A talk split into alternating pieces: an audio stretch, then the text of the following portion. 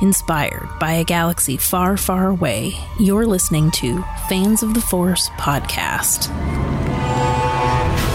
So intense. I mean, I was, my heart was beating. It's still beating now. I couldn't get enough of it. I want to see it again already. A lot of action, a lot of noise. It's more than just a movie. It's kind of like a lifestyle, I guess, almost. Everybody was out there just screaming, yelling. When Lucasfilm logo came up, that was the best. I, I like Darth Vader. It was intense. It was incredible. I loved it. It was awesome. You know, you guys have been there from the very start. You are more like family than fans. Happy Thursday, everyone. As always, welcome to Fans of the Force podcast, episode number four. My name is Adrian, and I am once again joined by my awesome Possum podcast co pilots, John and Cat Ray. Hey, Adrian. Hey, Adrian. Hey, Cat Ray. How's it going, you guys? So, today we're, you know, we're kind of excited because we're going to be geeking out about the animated side of the Star Wars universe and just kind of talk about how we feel it relates to the live action side of things, you know, and how to, how we personally relate to it as fans. Uh, you know, ranging from the incredible Genndy Tartakovsky miniseries, the Clone Wars main series by Dave Filoni, all the way to Rebels, and I don't know, maybe the Christmas holiday special, Uh, the the Boba Fett segment. the Boba Fett segment.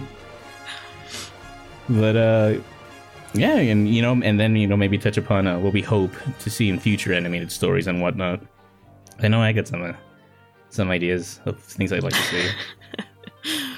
We can only hope that Dave Filoni is listening somewhere. So, Cat, you mentioned uh, just to start it off, you mentioned you saw in preparation for this episode, you watched the Clone Wars movie on repeat like a thousand times. Oh my god. Yeah, I think I watched it three times in a row, like Friday, Saturday, Sunday night. um I, so I overdosed just a little bit. Uh a little bit on that. But uh yeah, you can um I think from watching that and then moving on to the rest of the Clone Wars, you can really see how the animation has changed quite a bit. Um, even from when they released the Clone Wars movie to the regular Clone Wars series, and then now in Rebels, and how much it's changed and gotten so much better uh, than than what it was. Biggest takeaway from me was, you know, in later seasons, you know, their lip flaps actually line up with the dialogue. There's some finicky bits like that in the movie where I'm like, hey, what's up with that? But it- when when you mentioned that, I, I I'm not gonna lie, I judged you a little bit. Like, wow, that's that's insane. But then I thought, I, hold on. Then I thought back uh, to when I got the movie, and I, I realized, holy God, I w- was the same way. I always had it on. Like for some, I went through a period where I always had it on while I did homework, or or I just wanted to watch it, and I was like, why? It's not the strongest Star Wars movie. I have a lot of little issues with it plot wise. But then I realize it's got this charm to it that I just adore. I think I, I, I don't know why, but it totally demands to be viewed on repeat for me, and apparently you too. Well, I, I was also watching to take some notes when we do uh, Clone Wars Rewind, um, which is part of why I watched it so frequently. But um, Sure, it is. I guess my uh, question um, is when did you guys start watching the animated Star Wars version, or you know, where, wherever you started watching? Counting the movie or the series? Um, or both. I mean, I think you mentioned at one point you actually saw the movie in the theater when it came out. I saw it opening weekend with uh, my buddy Jacob. Wherever you are, man, uh, hope you're listening. I miss you. yeah, I saw it opening weekend. Yeah, for me, uh, the Clone Wars animated wasn't my first uh, peek into animated Star Wars. Uh, that goes back to the holiday special with with Boba Fett, the Boba Fett segment, and I'm just like, oh, cool, Star Wars cartoon, and it was neat. It was really cool, and then it was over, and then we never saw the holiday special again. ever Never will. until until years later I did track down a uh, VHS copy and I do Oh, still own that. You actually own it on VHS, Uh, yeah, I mean it's like a dub. dude. Somebody props. dubbed it for me, so I've Yeah. got it, and I have watched it since, and it's hard to watch. Uh, but then again, for me, so is the Clone Wars movie. It's kind of hard to watch. a bit. It's it's a it's a weak entry into Star Wars. It just it doesn't grab me. It doesn't hold my attention, and and I really, I it gives me nothing to care about. I don't care about Jabba's baby boy. I don't care. Uh, you know, I was afraid Yeah. I was going to be the mean one, but no, No, I don't I'm, go I'm going tonight, to bro. totally be the mean one when we get there. So, Yeah, so get we're your jumping popcorn ahead, ready. guys. Here it Yeah. comes. Yeah, we're jumping ahead a little bit. But but to answer the question, yeah, it was it was really the uh, the holiday special, that little Boba Fett segment, Mm-hmm. and then a few years later we had droids and Ewoks cartoons Yeah, on Saturday morning. That's right. I haven't totally seen either forgot of about those. those. it was it was do not miss Saturday morning cartoons. I mean back back before there were 30,000 channels all over the place, guys. We had like 5, you know. Um and growing up in in the Detroit, Michigan area, we had three networks, two UHF channels and a uh, public broadcasting channel you know? So saturday mornings was only networks. The, they they were the only ones that did tv was the three networks that did cartoons. And that was your cartoon viewing for the week guys. Unless you happen to get cartoons on after school on one of the two UHF channels.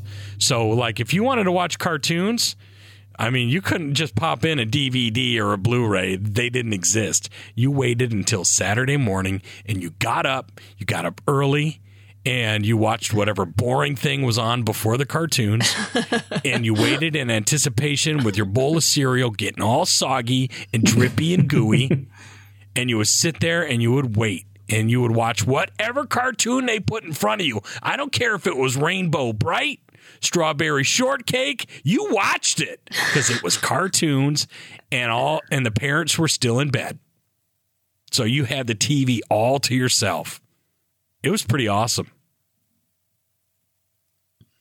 Yeah, well, um, I just I ask because honestly, I did not start watching either the Clone Wars or Rebels until last April. So April 2016.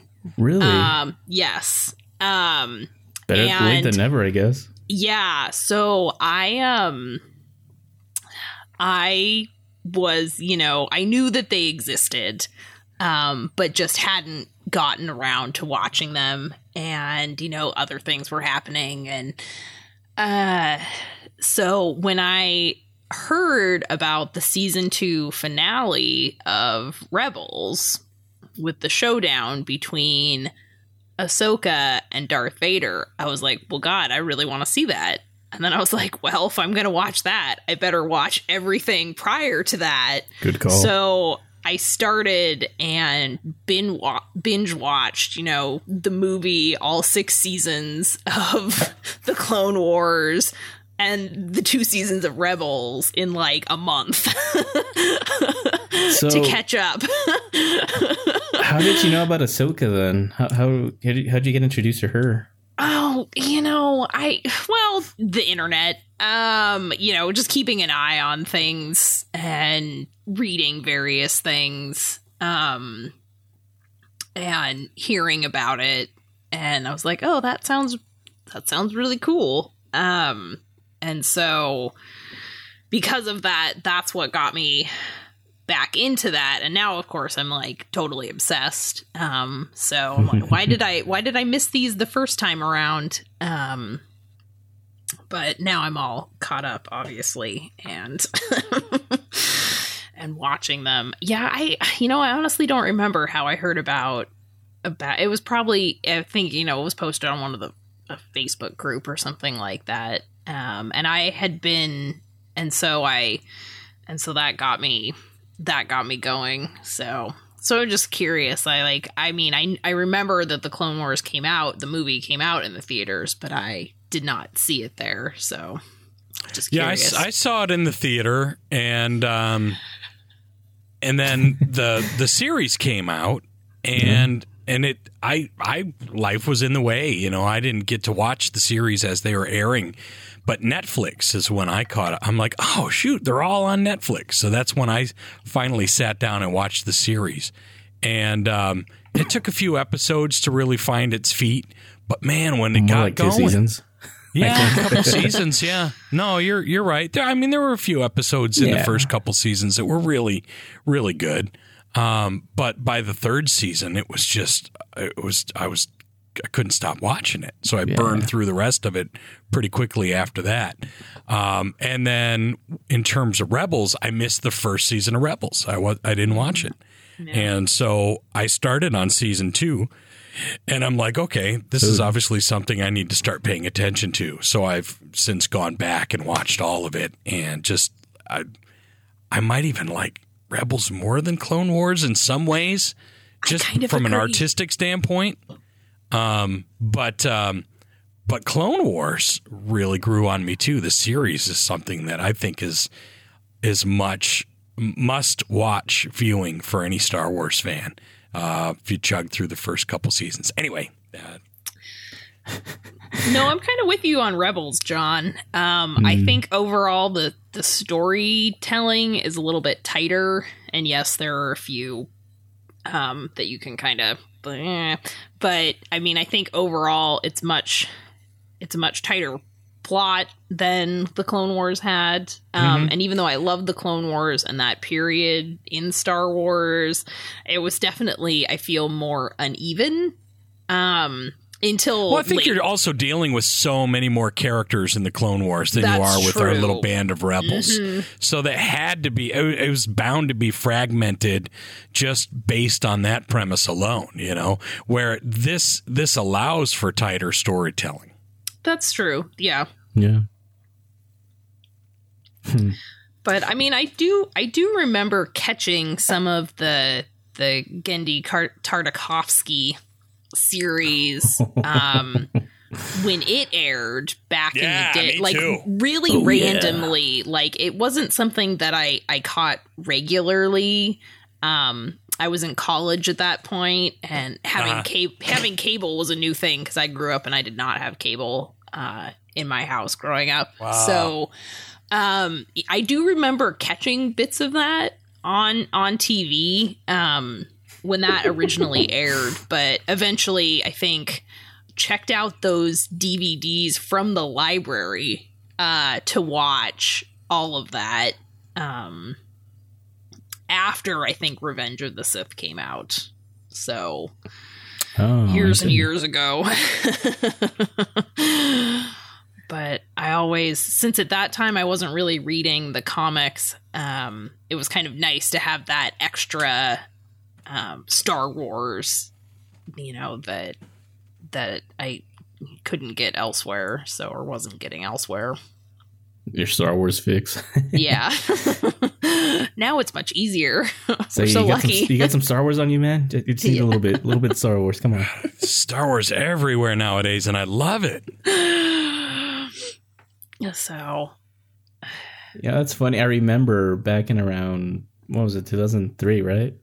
When the first Yeah. round of episodes came out. hmm Uh, The Cartoon Network had been showing the promos like crazy. I was so excited. Oh, tonight's the night. Oh my god, S- Star Wars cartoon. It's gonna be amazing. Oh, there's Obi Wan. I said I made popcorn. I sat down in front of my TV. wow. I'm like, I'm just like, yeah, I'm, I'm pumped. And it ended in five minutes, or not even. The first episode was Yeah. like two and a half. Yeah. I was like, oh, okay, commercial. And then Dexter's Lab started playing. I'm like, what? Where is it? This, this is going to be a mistake. it's, it's it's a mistake. They'll fix it. I, and I expected it to continue like at some point in the middle of Dexter's Lab because like in my mind, the guys at Cartoon Network were like, "Oh my god, we screwed up. We should put the feedback on." it took me until the next day to realize, oh, they're gonna show these in between shows. Hmm. So Yeah. Little little disappointed there with that. Um, yeah, and with Clone Wars, the Dave Filoni series, I remember seeing the first promo for that too on Cartoon Network. Uh, sometime in the fall, that, that same year the movie came out. I'm like, oh, they actually made it a, a series. All right, that's cool. Maybe it'll be better. Uh, cut to like a month later. I come home. It's a Friday night. I come home from a football game, high school football game.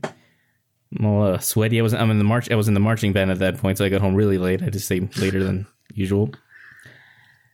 So I'm like, okay, it premiered tonight. There's probably gonna be a repeat. I checked online. Yep, awesome, cool, cool. So uh, got my dinner. I'm like sitting down. All right, let's watch this. And uh, watched the first. They, I think they had the first two episodes up. That's what they they aired that night. And I'm like, nope, it's not any better. like, it's. I kind of enjoyed the movie more than I enjoyed some of these episodes. First episode was the one with Yoda and the three troopers, if I remember correctly. Yeah. That one I, I kind of dug. But the second one was uh, the first part of the Malevolence arc with Plo Koon. Yeah. And for whatever reason, I just was not digging that episode. Really? Uh, I mean, looking back, like you know, having seen the full series now, like yeah, like it's okay, it's a decent episode. But back then, I was just like, really, this is such this is lame sauce. and I, I trudged through the first season. I was like, okay, season one down. Cad Bane's kind of cool, I guess. All right. Cut a few months later, season two starts. Okay, more Ziro the Hutt stuff. Uh, and then I just dropped it. I dropped this Clone Wars and two two episodes into season two, and it wasn't until three years ago when like you guys like, oh, the whole thing's on Netflix now. Hmm. Binge watch. And through throughout that entire time, you know, the, the years in between, I would catch random glimpses of it on on TV. It's like, oh, they changed the the character models; they look nicer now. I remember one one evening I was channel surfing. I stopped on an episode, and it was in the middle of the Mortis arc. Oh and wow! it's, yeah, I was like, "What is this? Is this the same show? What's going on?" And and it, it was a scene where the brother is showing Anakin his future. So Oh, you got you got that cloudy Darth Vader appearing behind him, Mm-hmm. and I'm like, "What?" Like my mind was just like freaking out. I was like, "What is this?" And yeah, I, I finished the episode having no idea what's going on. I'm like, I got to get back on this, and no, I, I I didn't until yeah, again Netflix. So, retrospect, I mean, probably should have stuck with it. I mean, I started it, kind of maybe should have stuck. It, it was worth it in the end, but those first two seasons, man, were just work for me. Well, I think the the Clone Wars it I think it benefits from being on Netflix when you can Yeah. just sit down and power through a whole bunch of episodes. Yeah, so there's totally and agree. if there's an episode you don't like, you know you're not waiting a week to be like, uh, am I gonna watch this again? You can be like, nah, I'm just gonna move on to the next episode, and you know that you know if it's an arc that you like or if it's got a character that you like. So I, I definitely think the Clone Wars in rewatching benefits from being able to do that as opposed to watching on a weekly basis. I mean, and I don't really have a base for comparison, of course, because I didn't watch it when it was airing weekly, but just having watched it now one time through and now going back and rewatching it again another time, um, I think that helps. It does, and and it helps watching it through a second time because now you know it's like, oh gosh, it's this episode. But but you can eh, because there are a few episodes that's just like, oh, it's like pulling a tooth, you know. It's like mm-hmm. Adrian getting his wisdom teeth taken out, but it, instead of four wisdom teeth, it's just the one, and you can either skip it or you can muscle through it because you know the next one's going to be really good. Yeah. For sure. Whereas, like you said, if it's week to week, it's like, ah, do I really want to wait it all week? I, I know. Uh, should I watch it? Last week's really kind of stunk. Do I want to sit through two stinkers in a row when it's nice outside and I could be doing something else? You know what I mean? Whereas Yeah. when you've got the opportunity to binge watch something, you can just be like, all right, skip this one. Let's go to the next. skip nothing. Watch it all. You know, I'm starting to think this is like a Filoni trait because uh, Rebels for me, season one and two, though much better in quality than Clone Wars seasons one and two, it was still a little not as serious. I, I like to think. You, you know, I understand it's aimed at, at children. It, it's a kid show. Yeah. Yeah, I- but I it's I grown get up that. real quick in season three. Season three is where both shows really. Well, like, End of season Rebels, two. Season two, yeah, yeah. And a season two got really, Really- good, really fast. The end of season one for Rebels was pretty cool too. The whole Mustafar bit. Yeah. Well, I have to say, this might be an unpopular opinion, but I actually think as a whole that season one of Rebels is uh, maybe my favorite cohesive uh piece of that show because Interesting. Um I just really think that from from episode 1 to the the finale of that particular season everything was so well plotted and I know there's the one episode that at the time seemed when they go to find the fruit and everyone You was like stole what a is TIE fighter. yeah but What? even with even You with that episode Oh, it's it's, it's tying relevant it back now. yeah tying it back into the the finale i think overall as a you know complete and total season i think that is actually so far and we'll see what happens in season 4 i think so far season 1 of rebels is actually maybe my favorite um which of course there are some great episodes in season 2 and season 3 but i think from beginning to end i honestly think that season 1 of rebels is really really well done um and You know, uh, it's also sitting- a shorter season, right? That episode, that season had like how many episodes? 13 i think Thirteen. as opposed to the 20, 20, or 22 22. that season 2 and 3 have had I'm excited for season four. Shorter, shorter run. Less Yeah. episodes means tighter story. Yeah. So I definitely think season one of Rebels kind of benefited from that. Maybe if it had been longer, I wouldn't say that. But No, I you're right. mean- That's a really good point. I mean, and the, I mean, I guess the other thing is, again, I sat down and watched that in like a weekend because I got the DVDs and then could watch all of it um, in one sitting. And so that might also contribute to the way that I see that as opposed to having to watch week to week. But definitely sitting down and watching it from beginning to end, it's probably probably my favorite in terms of just one complete story or over overarching plot. That's an interesting thing you just brought up there. So, I'm I, I, I it's safe to say that I'm the only one in the group that watched week to week for the most part. Maybe But, when it started. When it I mean, started, I I watch Yeah, week to when week it started, now. yeah.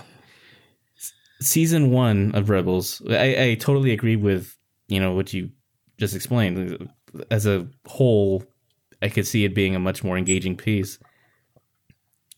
But I remember watching season one of Rebels and initially thinking episode to episode, oh, there's a new episode out. All right, I'll on demand it. All right, I'll on demand it.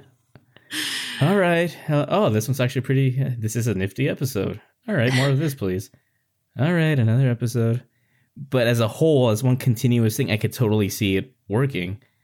I, I haven't I haven't binged the series again. Like Mhm. I, I haven't like at all. I'm waiting for the box set, so I haven't bought in the Blu-rays. I want to buy the box set once uh, season four ends. Good plan. But uh, yeah, it's interesting because just like Clone Wars, I dropped. I wanted to drop out. I made myself stick with it this time to avoid what happened with Clone Wars. But uh, what's that say about the show? The, the the quality of the shows, though, that week to week it might not be too strong, but when binged, it's much more engaging. Uh, you raise a good question because uh, I think we still have that in Rebels. Uh, week to week, you can you can go from a really cool story to really cool story, and then there's a letdown episode where droids start singing Broadway, and then you get Oh yeah, you get another cool story and another cool story, and then you get another letdown episode. You know, and it's so it just it kind of has its own cycles and its own uh, rhythms to it, which uh, you got to have in a story anyway. You can't just give, you know, every single episode is nothing but you know laser blasts and lightsaber swings. No, I mean, I understand. You know, there have to be character study type of episodes Yeah, where we get inside a character's head and see how they've Mm-hmm. changed, grown, what have you. But Rebels, for the longest time, just did not work well in that regards. I think that episode where we find out that Ezra's parents are are dead. Actually, Dad. Yeah, Yeah, that that's supposed to be emo- that was supposed to be an emotional moment. My reaction was, well, duh. yeah, kind of, kind of, yeah. and Well- it didn't help that I don't like Ezra. I- I've never been able to re- really relate to him. I find him Yeah. to be an annoying character. So I just I just could not connect to Rebels until recently, and it was, it was the season two finale that like okay that was powerful stuff and funny how it's powerful because it goes back to Clone Wars. But do you think it's because of they now have a villain that is uh, a worthy adversary, and you're actually worried about the cast, and so you've got extra drama? I mean, let's face it, the Inquisitor was not very intimidating, and then the brother and the sister, you know, also. no, you're right. you know, Thrawn is yeah. you're right. Thrawn is the first non movie villain that I'm excited to see. Yeah, he's a great villain, You're and totally right. and so we we now actually fear for our our characters, especially in coming up in season four. I mm-hmm. We can- know it's probably is not going to end pretty, you know. So Don't now say we that. really gotta we really gotta worry. We don't know what's going to happen, you know. We can speculate. We Yeah. know we know the fate of two characters tie in with Rogue One for a second each, but that's all we know. That's all we know. Two years from now, we're going to be wearing Kanan Live shirts. Yeah, Yeah, probably. La la la la la. Uh, Yeah. I Ezra refuse. Snoke, what? yeah. Bring back Zeb. Bring Well- back Zeb. Zeb, I, I- can see going back to his people, I think. Maybe, yeah. something I- like that. I don't think they'd kill him. I have I have to wonder if some of the um like you were talking about with Ezra's parents and not being surprised by that is due to the fact that it is aimed at kids and so we're obviously looking at this through adult lens Fair enough. and you know we've read a bunch of books and watched a bunch of shows and you can kind of see where these twists twists quote unquote um might be coming from you know because we've had enough experience in our own day-to-day lives seeing that play out so um i just wonder if that potentially has something to do with it as opposed to if you were a 13 year old watching it you'd be like Ezra's parents are dead. What are you talking about? That uh, and and and actually being more distraught about that fact that you know realizing he's an orphan and having to deal with that. Whereas as adults, we're like, well, yeah, I saw this twist coming miles Well, away. With that same mentality in mind, could you could you also explain maybe that's why so many people don't like Ezra? Potentially, Like I, I I don't know, like none of my siblings watch uh Rebels. Uh I don't know any kids that watch it. What's what's the consensus on Ezra with the the actual target audience? It's a good question. yeah. I don't know. I don't know. I'm I'm guessing that most of the younger people that watch the show that aren't the adults probably think Ezra is great. Um, you know, he's like them, he's learning to be a Jedi, he's dealing with his emotions, you know. Um I I feel like if you were where I was, um, a, you know, a young preteen teen watching this, that that would be exciting because that's you know your your viewpoint, your entry into the show, and so I wouldn't be surprised if, um, more of the younger audience does enjoy Ezra. I mean, probably as adults, it's a little bit harder for us just because we've already moved beyond that. And so sometimes it can be hard to adjust back to that viewpoint ourselves. Um, so I, I keep hoping for an Ahsoka type of thing to happen with Ezra for me. Because back in the day, I, I didn't hate Ahsoka. I didn't dislike her per se, but I, I find her irritating in, in the movie. We'll we'll get we'll get more into that statement uh, when we talk about yeah, talk I- about our next topic. yeah. but uh, yeah, uh, just to, I guess to summarize that until yeah we get there. Um, by the end of the series, I'm like, dang. I mean, I think she's like the legit first animated character that I think you can put on the same shelf as Luke, Obi Wan, Han, Leia. She develops as a character, like she's an actual character. She's just not this check mark on a demographic you want to reach, you know? Right. She and the way they finished her arc in the Clone Wars series was not what I, you know, for the longest time. Well, she's got to die. She has to die. She has to die. She's not in Revenge of the Sith. that was like the biggest thing, and uh, I'm not gonna lie, I was one of those. Never did it occur to me that she would actually just leave and Walk away. Go into hiding like Luke Skywalker eventually does. yeah, to to a degree, I guess. And yeah, so back in 2008 or whatever, never would I imagine that now, like now, I'd be wearing an Ahsoka shirt or reading the novel, or just getting emotional. She's facing down Vader in the season two finale. Yeah. It's true. That I is mean- freaking development. That's a good character arc. Yeah. And and I would agree that maybe maybe Ezra could stand to use a little bit more development. Um sometimes it feels like his character has not learned some of the lessons that maybe he should have learned Doesn't. by now.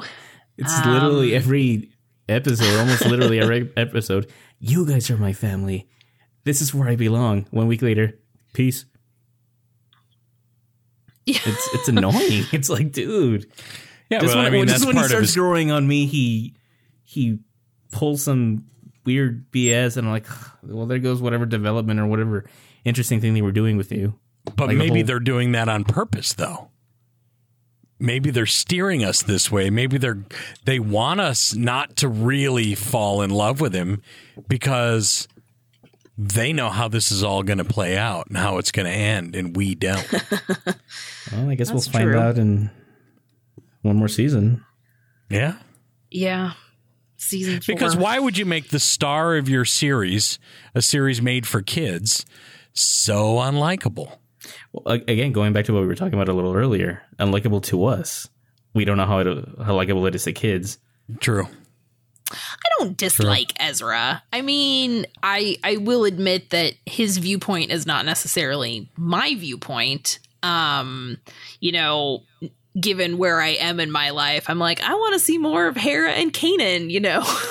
Space married. I that's but again, that's my, you know, that's where I'm coming from as I view this show, not Kara? not the Kanan? What's the shipping name?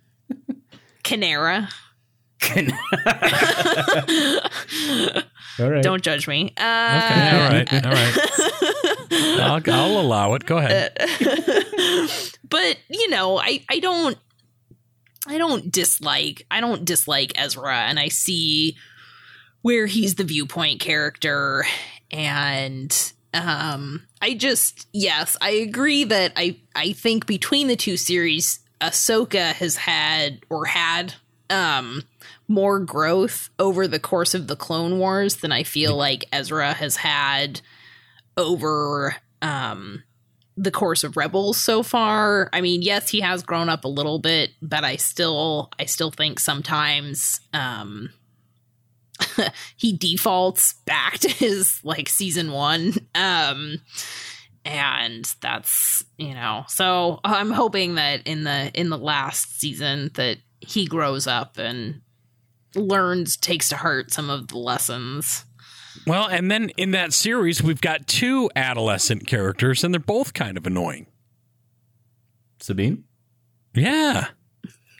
Not a Sabine She, fan. she's grown on me. I will say She, that. uh, yeah, but I mean, she's she's as flaky as he is, though. You know, and has should have learned some lessons, and you know, uh, maybe they're just trying to do the whole teenage angst thing, and they've really ratcheted it up for the for the two younger characters, and maybe that's what they're going for. Uh, You know, all kids these days are all a little emo. Let's give them a couple emo kids to root for. Yeah, but know? with Sabine, we, we got some. Well, she's the tortured artist. character growth, Yeah, we like- you know this this season we finally did. She took Yeah. up the dark saber and and you know immediately tried to get rid of it and you know all that stuff.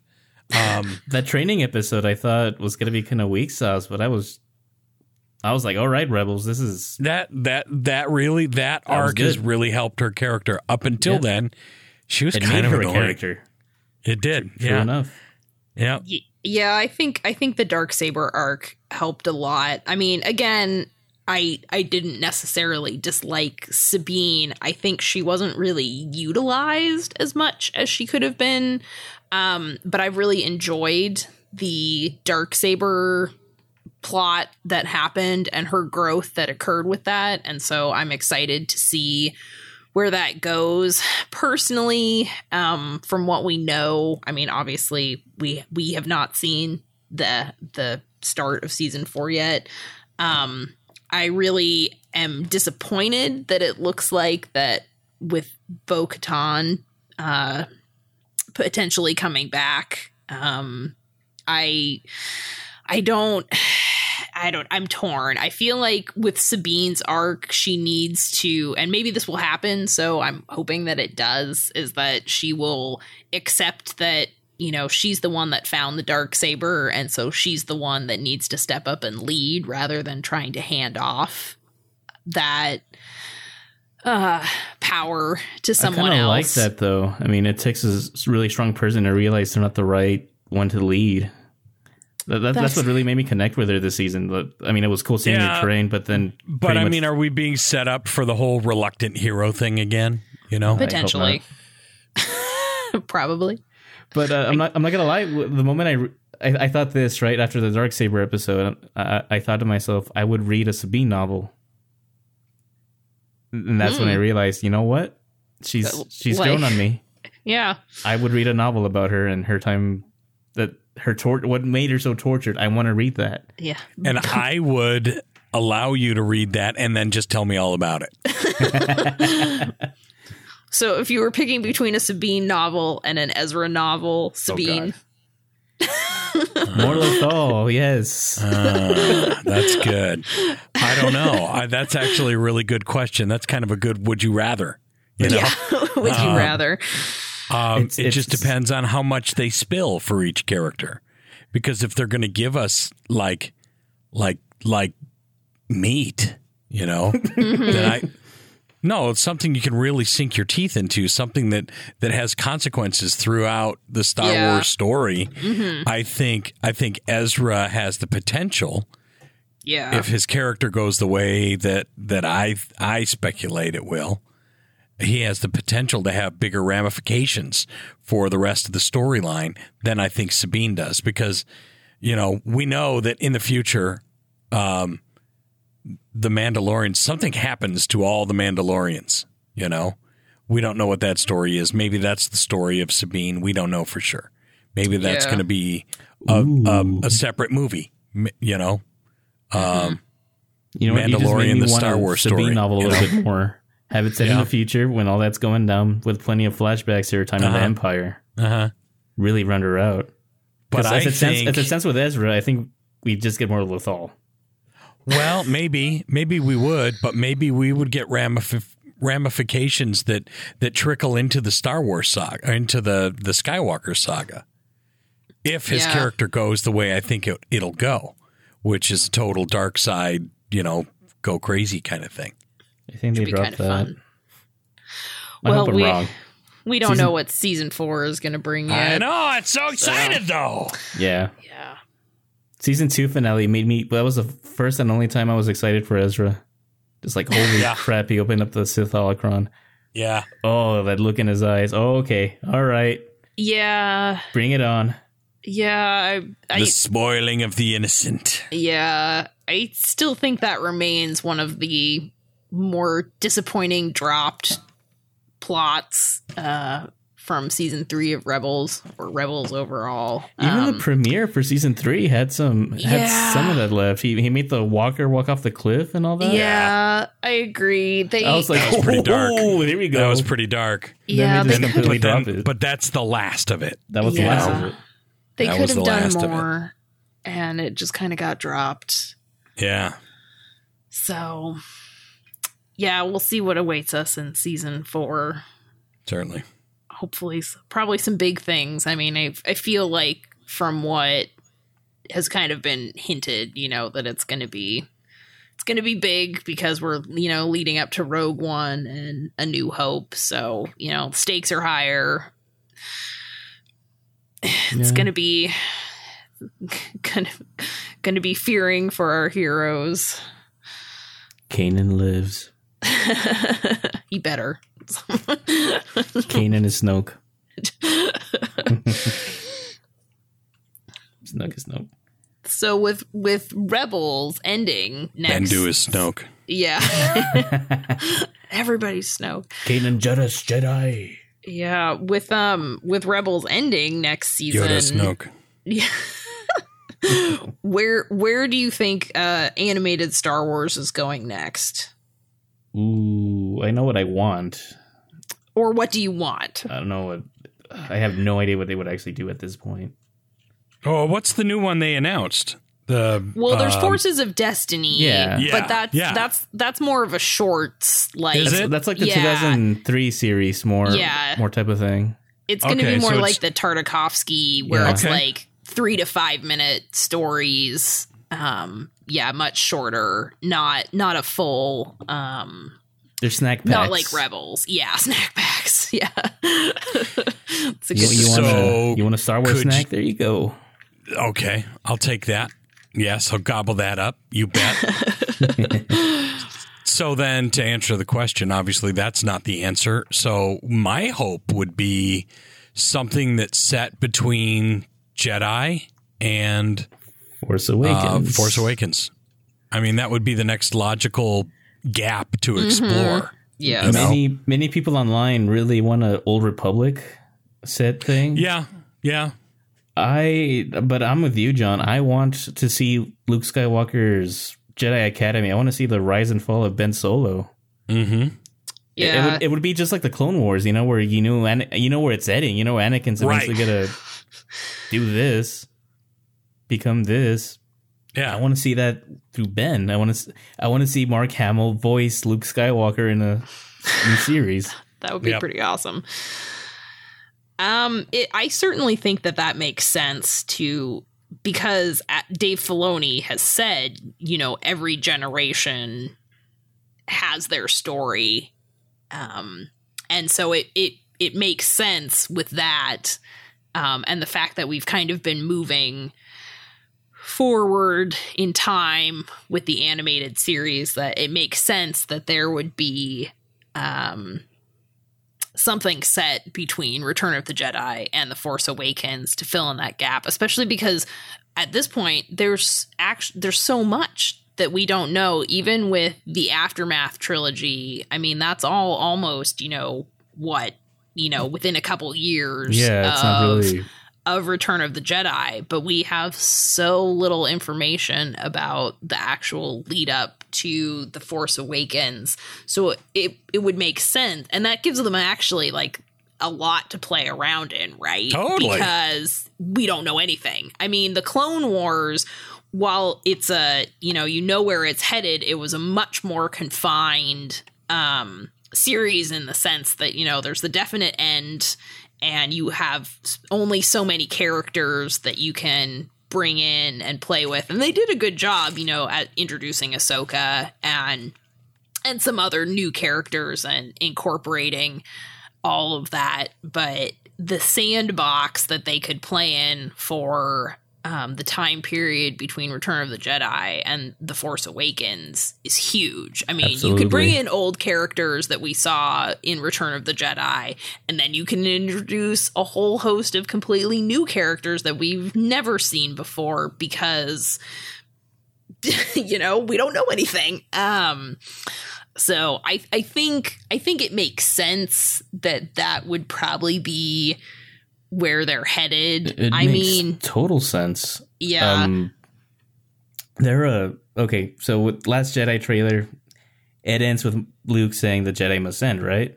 mm-hmm. He's he's, he's a tortured soul. Obviously, let's let's see in an animated form, in an animated show, where that torture began with the rise and fall of his Jedi Academy. Let's watch. Let's compare that to what happens in the Last Jedi, and then let's have a novel or something focused on Luke's time on Ahch-To after he disappears. I, I think that would be like the best little trilogy of marketing, like market uh, market synergy. There, you got a movie, you got a show, and a novel that all explore uh, the small point of this character's history, all leading up to episode nine, where you get a conclusion for that. It's not a bad, not a bad plan. See if they're Or give listening. yourself a, a whole series that's the fall of Mandalore. Oh, Yeah, I. The thing I that think makes there's enough in that just to, to warrant three full seasons. I mean, the thing that I makes me excited about Star Wars animation, right, is that they have the freedom to do whatever they want, basically. I mean, they could go t- do so many different things. I mean, I still would really like to see um the Siege of Mandalore, what takes place right before Revenge of the Sith with Ahsoka and Rex on Mandalore taking down Darth Maul. I would love to see that actually finally come to life. see her Um, interaction with Anakin. Yeah, in it, crying. Uh, to, to see that come to screen, um, personally, because I am an unabashed prequels lover. I would love to see a series that was like Obi Wan when he was young. Um, and doing like Jedi, see what the Jedi temple was like before um everything kind of went to hell uh in you know basically right around the clone wars you know go go go back a little bit further um and kind Obi, of Obi Padawan. yeah you know i I Obi think Padawan, that- a Star that Wars would be- story. yeah, Yeah. That would be that could be a fun thing to do um using the animated medium as a storyteller.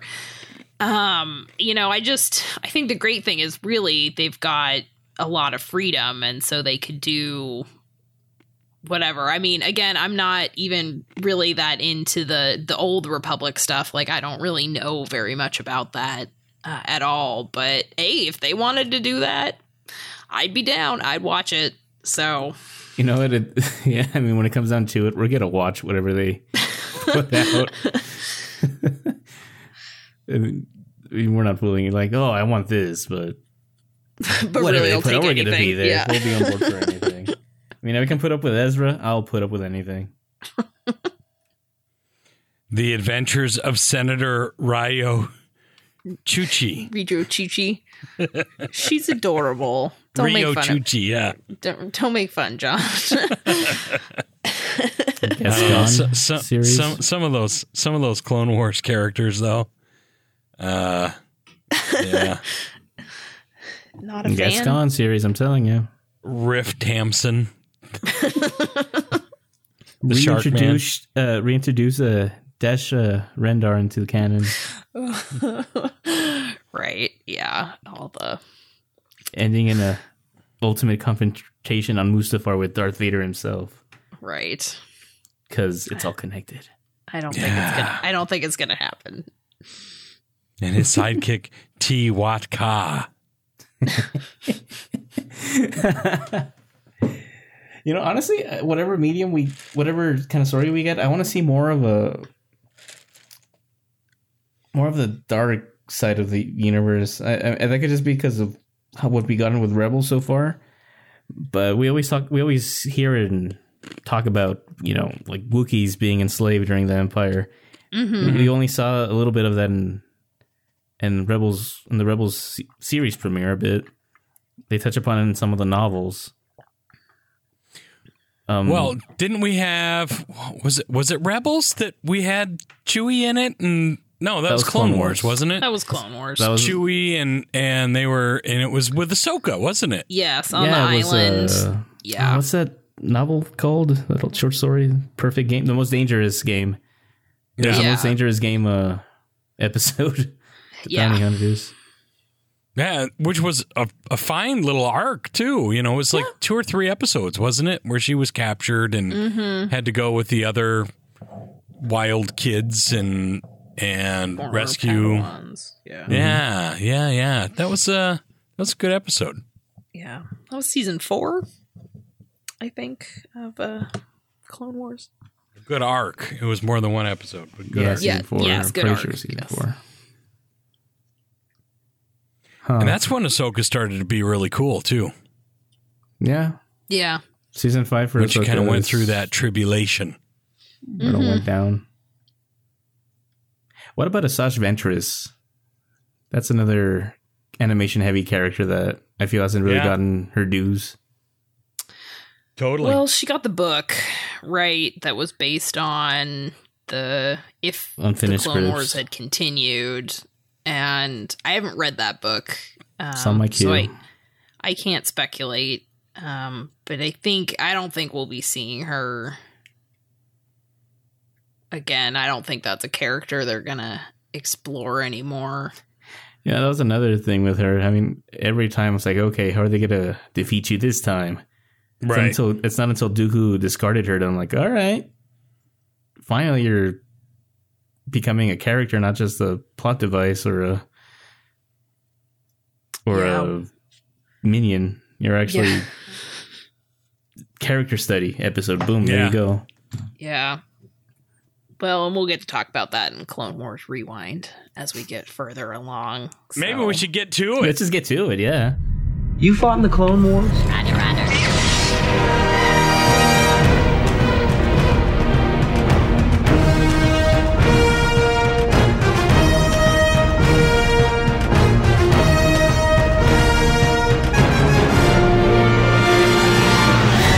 Star Wars: The Clone Wars, the theatrical 2008 movie event of the year Oh yeah. from Warner Brothers.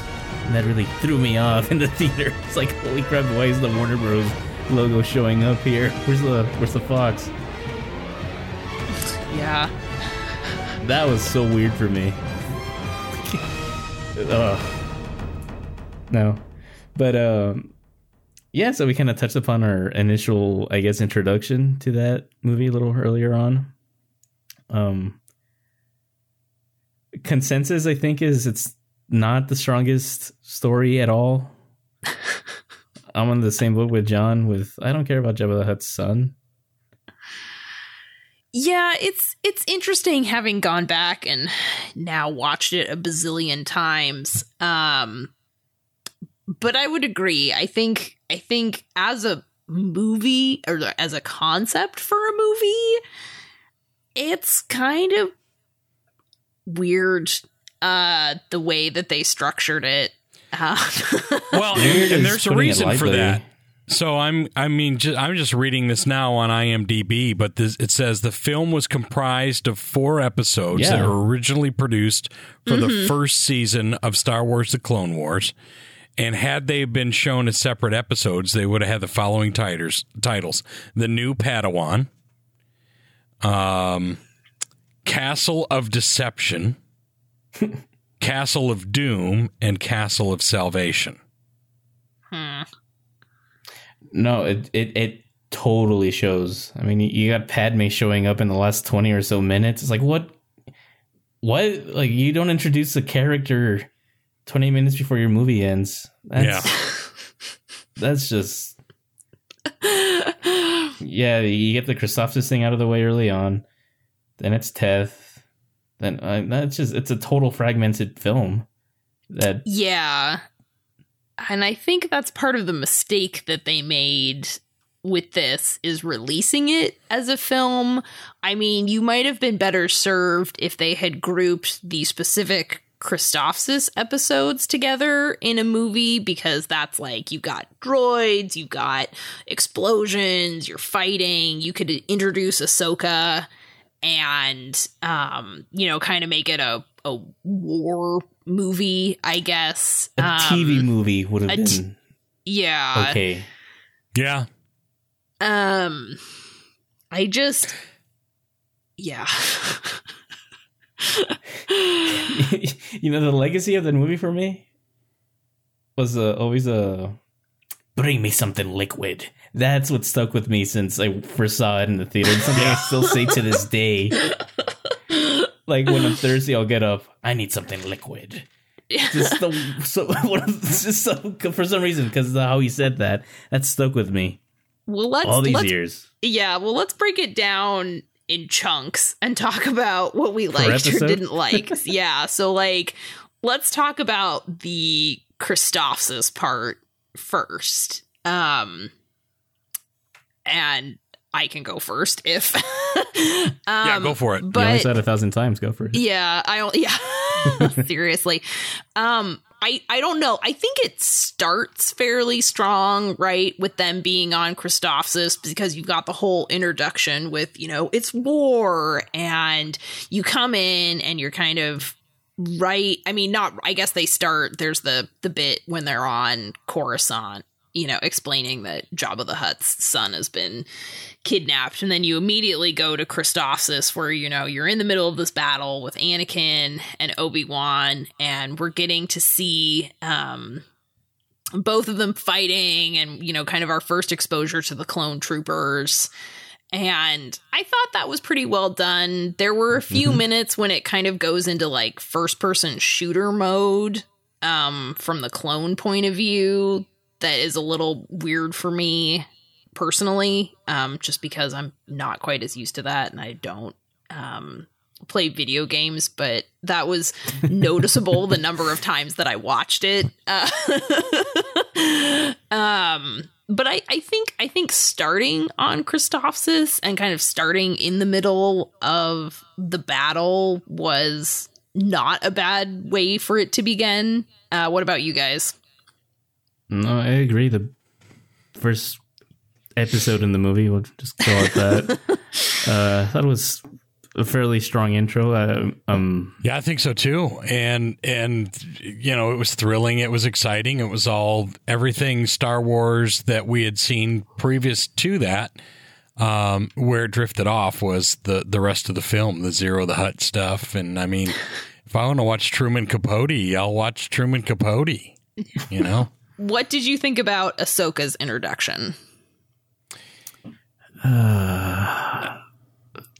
Go ahead, I, John. li- I like the way they did it. I like that they're she's the Padawan nobody asked for, you know, and then That's so mean. I mean, I mean, no, I mean, I, she, Anakin says, you know, I didn't, I didn't ask for a Padawan. I don't want to, you know, send her back. You know, Why pretty you stop smiling, Obi Wan? What's wrong with you? yeah, and um, and so he was kind of stuck with her, and then he just kind of made the best of it until he could get things straightened out, and by the end, obviously things worked out the way they were supposed to, um, to a certain point at least.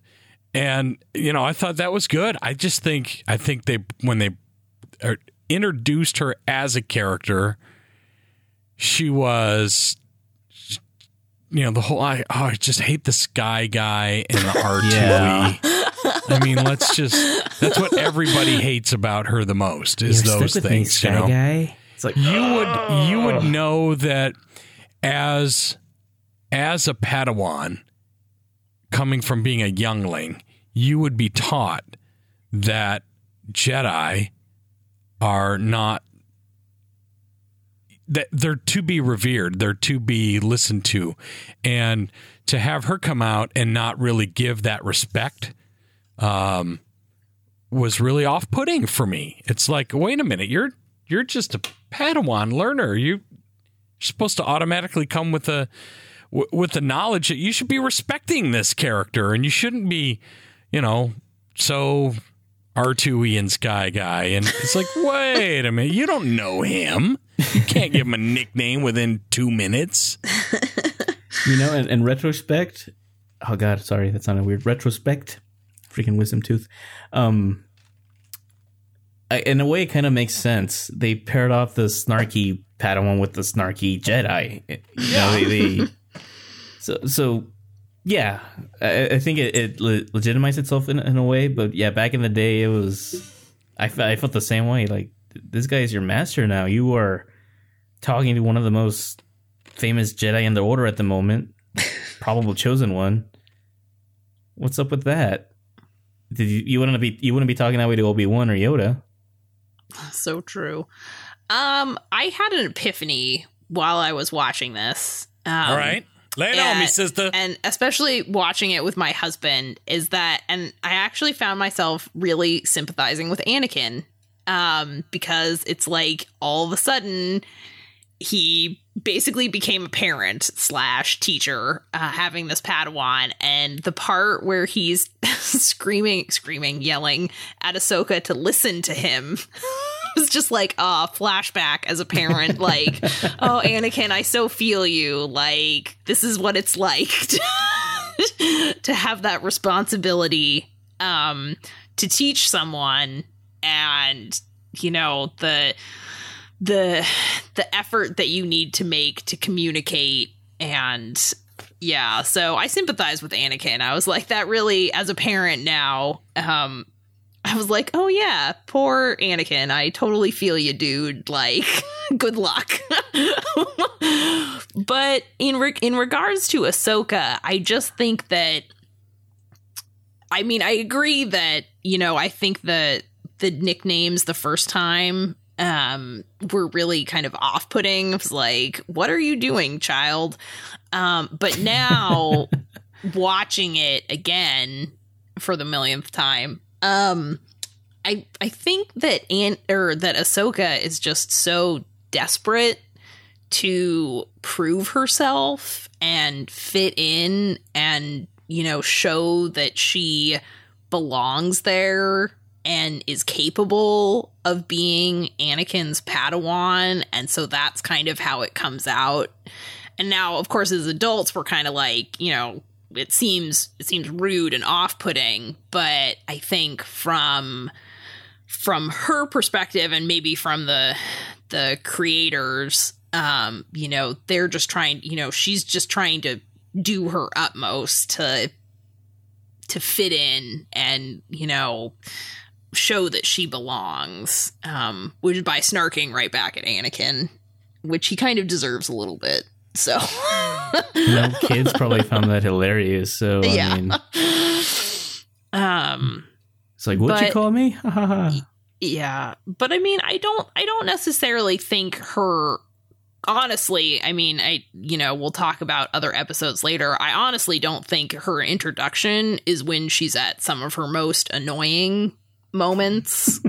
I'm, I, honestly, you know, I think there are other episodes in season one where you kind of want to be like, oh, girl, like, please. Uh, but but I didn't I mean I didn't I didn't think this was so bad. It's clear um especially as the episode goes on that you know she wants to do her best and she's working really hard to try and do that. Um and so maybe it doesn't always come across very well.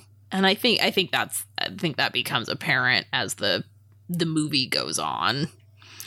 You know, I, I will say this about the movie. A little positive thing here. This was the first time we saw the Anakin Skywalker that people remembered uh in the other in the, in the original trilogy. Mhm. So episode episode 1 Anakin little little pod racing kid, right? Really doesn't count. Episode 2 he's he's this angsty Padawan that acts nothing like a like the cunning warrior that Obi-Wan mentioned. And then in episode 3 we're getting the tail end of that and he's pretty much just paranoid the whole movie. because of the, his visions. So this was the first time we actually saw that Anakin, that Jedi warrior, that leader in the Clone Wars, Yeah. and that's one of my favorite things about the movie and I guess the, just the following series in general. Just uh, it made Anakin a much better character. Yeah. It, he wasn't that whiny kid. A lot of people complain about the prequels. He wasn't the semi Vader we got for most of Episode three. He was the cunning warrior. Somersaulting out of windows to take out droids. Uh, So I mean, I'll, I'll even even in this movie, for all its downfalls, I enjoy the Anakin character quite a bit. So I'll I'll, I'll, gi- I'll give the Clone Wars movie that. and Obi Wan having tea with his uh, enemies while he waits for Anakin and Ahsoka to Bring us Doing- something liquid. doing yeah doing his doing his Obi Wan thing. Well, I like that the scene. other the really good thing about the Clone Wars movie is that, and it's going to sound sarcastic as hell, is that it's the the shortest Star Wars movie.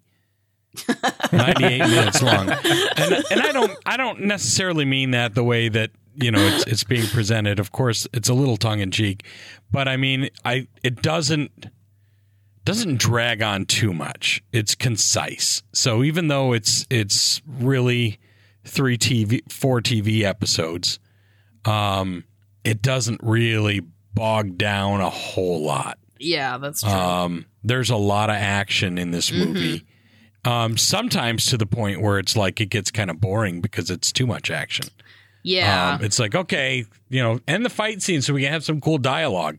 Yeah, Well, that's what pretty much Cat Ray mentioned, right? By the whole video game comment. Yeah, yeah, yeah, totally, yeah. Well, and I mean, I say that so like we start on Christophsis and they they take care of that and then they move to Teth to the to the monastery to and that this is where oh my god, the rock this movie music. Oh my god.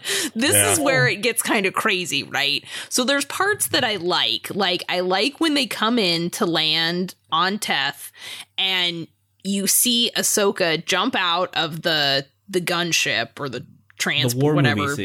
Yeah, and she, you know, the explosions are going off, and I think you, she finally kind of gets that realization, like, oh wow, this is happening, and like Right. I can't, you know, um, and kind of has that is struck by that realization, like this is a war, it's not a game, like you know, we're we, you know, got to get serious about this, and I thought that that moment, um, was really well done, even though it's just very brief.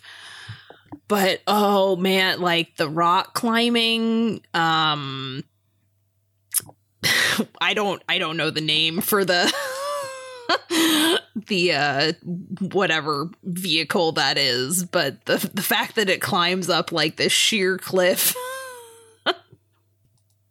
and you've got Yeah. droids flying around i mean this is when it starts to get a little bit like oh what were they a little too wacky. a little too wacky even for Star Wars and like you know I'm I'm down with some wackiness but yeah it's like maybe maybe they should have toned it reeled it in just a little guys um but I do Freedom love the part yeah, but I do love the part in um when Anakin finally gets up there and he's surrounded by droids and you know they're telling him to put down and lay down his weapon or whatever and he like just looks up and you get the eyes and then it's going to town with his with his lightsaber. Um love that part.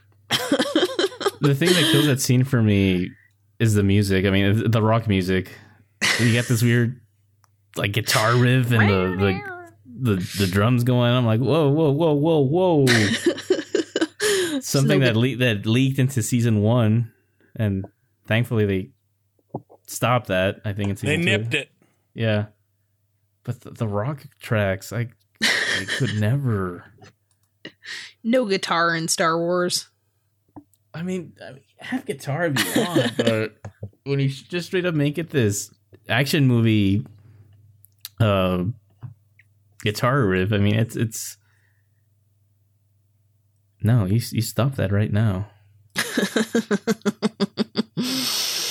All terrain tactical enforcer is the vehicle, according to All right. Wikipedia. I, yeah, I think I looked it up at one point, but Um, yeah, I, I actually don't mind the action in that scene. It is kind of crazy, especially when Anakin starts sleeping around from from uh, speeder to speeder to speeder. oh I, yeah, I mean it's fun. I Yeah. don't, you know, I'm not trying to to discount in that in any way. It definitely is fun. Um, it's just a little it, it is a bit much. starting. yeah, Yeah, it, it could have been it could have been trimmed a smidge. You know, uh, it, that's that scene has a lot of uh, like a lot a lot of action movies, Marvel movies. I love Marvel movies, but they do a lot of Yeah. this where they put jokes in the middle of peril. Mm-hmm. And I, I think it's fine if you want some lightness to break some of the tension, Mm-hmm. but it's too much in in that scene. They're playing, hey, no fair. You got to keep up. Hey, you know, Yeah. your comrades are dying all around you. Yeah, that's true. It's like, whoa, but how about no?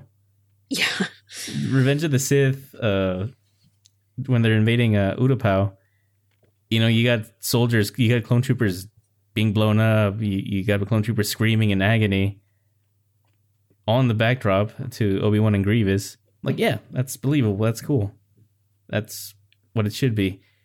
But then you go to this little game they're playing in the Clone Wars movie, and it's like, no, I mean that that walker just blew up. How many troopers were on that thing?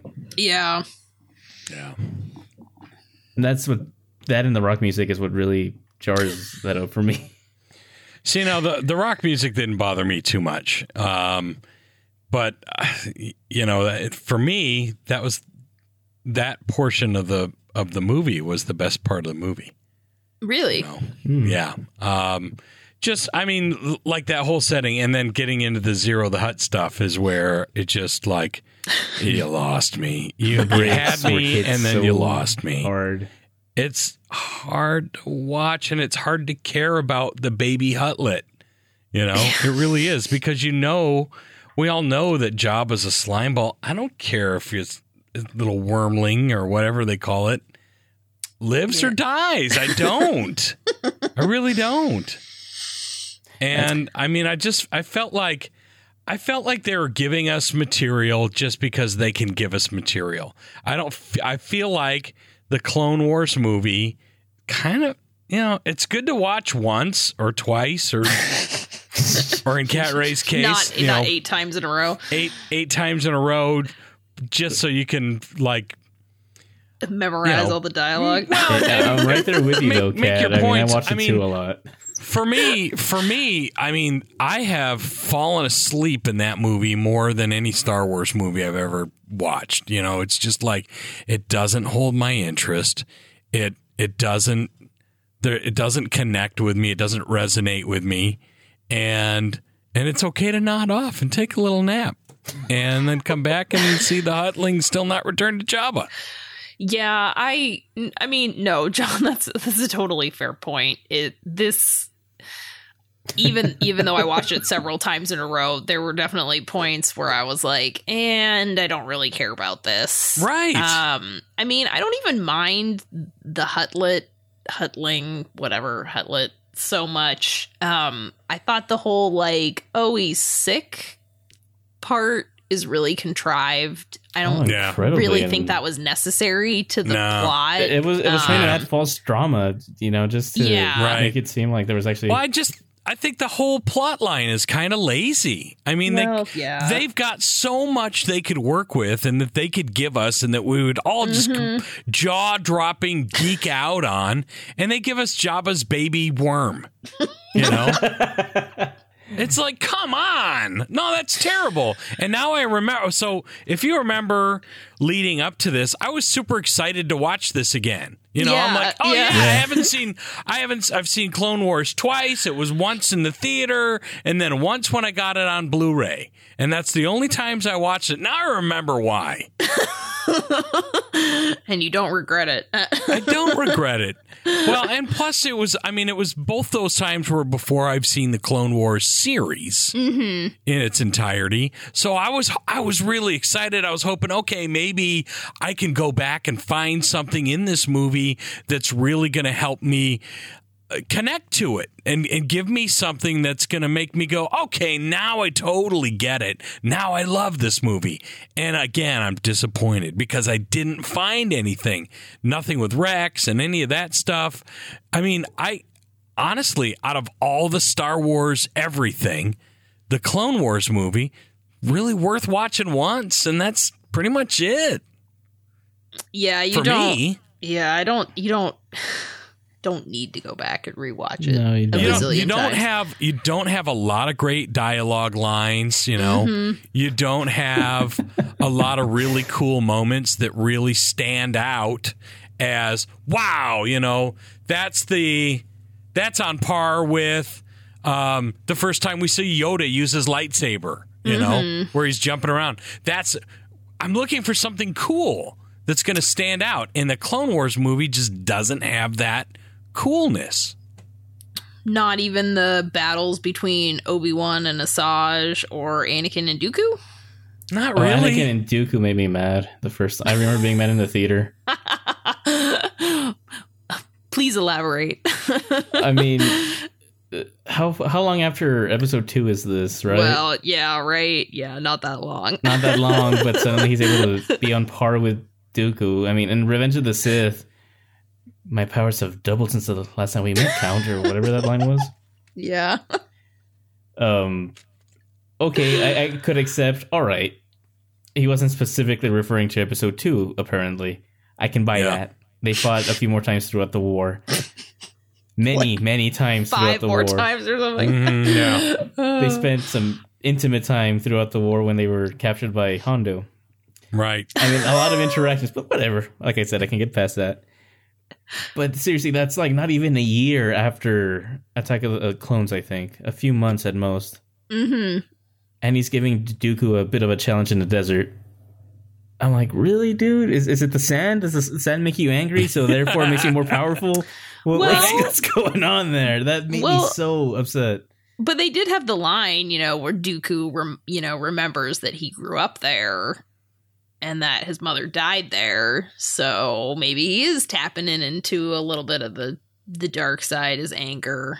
Um, I mean, if that's the way to explain it, I'll, I'll take it. But I still think to the point where he can stand up to Dooku,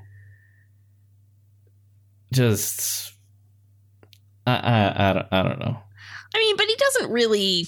Well, yeah, Dooku was trying to kill him too. yes, yeah. I mean, okay, episode two. Let's break down the fight there. Anakin puts up more of a fight than Obi Wan. Eventually, he gets his arm cut off, force pushed out. Dooku did look a little tired. Mm, okay, maybe Anakin was more powerful than Obi Wan there for some reason.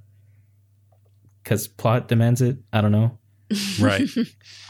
But I, I, I other than just tapping into his anger because of his history on Tatooine, making him that much more powerful, that scene makes absolute zero sense to me. Hmm. It, just having Dooku on Tatooine too the, throughout the whole movie. Oh, Jabba, the, the Jedi are they're, they're nasty people, Jabba. Yeah. He's just there egging him on the whole time, and then little random fight in the desert. It's annoying. I enjoyed the duel between Dooku and Anakin. I guess I'm simple pleasures. like, I enjoyed like the it duel when- between Kenobi and Asajj. I yeah, like I, I mean, I did too, but I'm I'm still looking for those moments that that really rise above. And I mean, they were good. They were good battles. I mean, there's I didn't hate it, but I didn't love it either. And I really wanted to love something out of this film. I wanted just one thing that I could go back now years later, re-examine this film, and have something to to make me connect to it. And there's just it's not there. I mean, it's okay. It's worth watching once. Yeah. every few every few years, watch it. you know. But you're good. Otherwise, spend your time watching The Force Awakens or spend your time watching the series. Yeah. Um, because this the Clone Wars series is so good and it's everything that that the Clone Wars movie could have been. Oh, okay. So It here- wasn't. Here's, here's the question: What arcs do you guys think would have made a better movie pasted together than the sick Hutlet worm arc? Oh gosh. Um, well, Uh, there's plenty to pick from. I, I think. Uh, as an I thi- introduction to the Clone Wars, or or Yeah. as as a movie to as a theatrical level story, like th- ooh, uh, Ryloth would have been better. Uh, Mortis maybe even. Um, I think Mortis is a little too out there for a for a theatrical. yeah. it is a I- bit too out there, but it would have been Um, more engaging than the sick Hutlet. It would have. It totally would have. Um, but it, it- but I think you would lose most of your box office. So you want something that's going to appeal to box office. Oh, this, So- this movie did not do well at the box office. either. No, No. it didn't. Well, can you see why? yeah. You Um, got Ziro the Hutt and a Hutlet.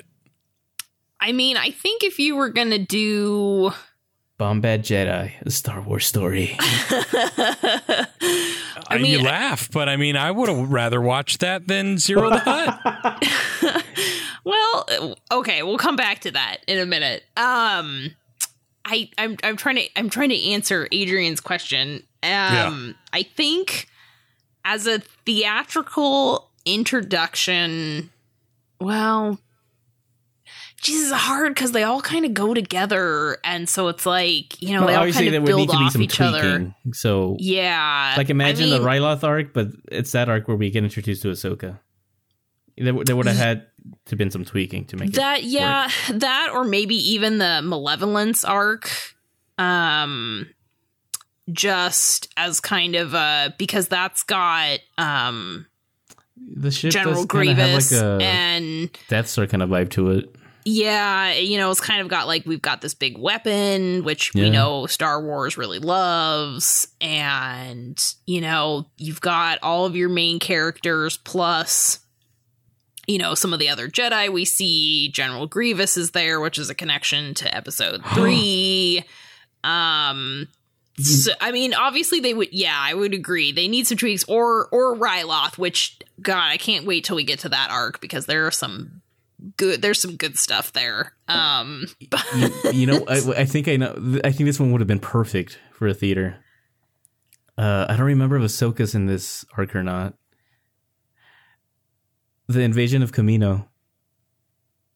yeah, with the uh, yes, with the the clone troopers, that could have with been the pulling 99 right the, the the old one the the, the, the Mhm. janky clone Mhm. that that would have been a hey I, I like 99 but That would have been awesome. that would have been a I totally sick agree. movie.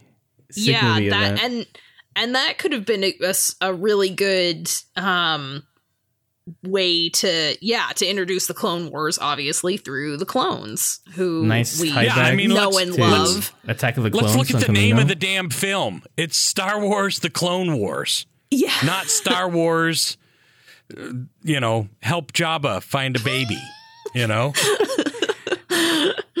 give us more clones. Give us more wars. yeah that, that, that that's my that's I think that's my answer to my own question that would have been the best that's that's a intro. good uh that's that's The- not a the- bad The clone cadets. You know, that would have been good. that would have been good too Yeah. yeah if you combined a bunch of the clone episodes tweaked those to make Right. it make it a consistent package um yeah that's that's uh those are that's a good idea adrian god what could have been yeah See, the, the, Only we could go the back in whole time. invasion arc is one of my favorite, like one of my top five arcs in the Clone Wars. I That is a- absolutely yeah. adore it. I remember. I think I, I think I caught that still watching it back in high school. I remember Mhm. '99 and just feeling, oh no, he did. yeah uh, spoiler alert Spoiler uh, I mean, I I, I yeah. almost would have rather have taken some of the Night Sister stuff and watched that over the Ziro the Hutt stuff. I think that would have been just as weird as the Mortis stuff, though. Yeah, I mean the the later the later Night Sister stuff where they're zombie Night Sisters definitely, but the early stuff where they're just kind of these these force welding witches and and like kind of ninja e and all that stuff. I mean, Oh, that had a lot of possibility, What about That's the Darth true. Maul stuff? right? I think to me, I don't think that that would have worked as well. I think it works better in the context of the show where you kind of get his gradual um, Reintroduction. Introduction and then um, ongoing feud. Uh, and then rise to, with Obi Wan, and then the rise to power on Mandalore. I think that works better in the context of the show. It did cross my mind, but I feel like you know all. I mean, it it was I guess kind of crazy enough that they brought him back in the Clone Wars after supposedly From, uh, killing him. From a Uh, box in- office perspective, though, having Darth Maul back, that would have been a from a business perspective would have been a better story.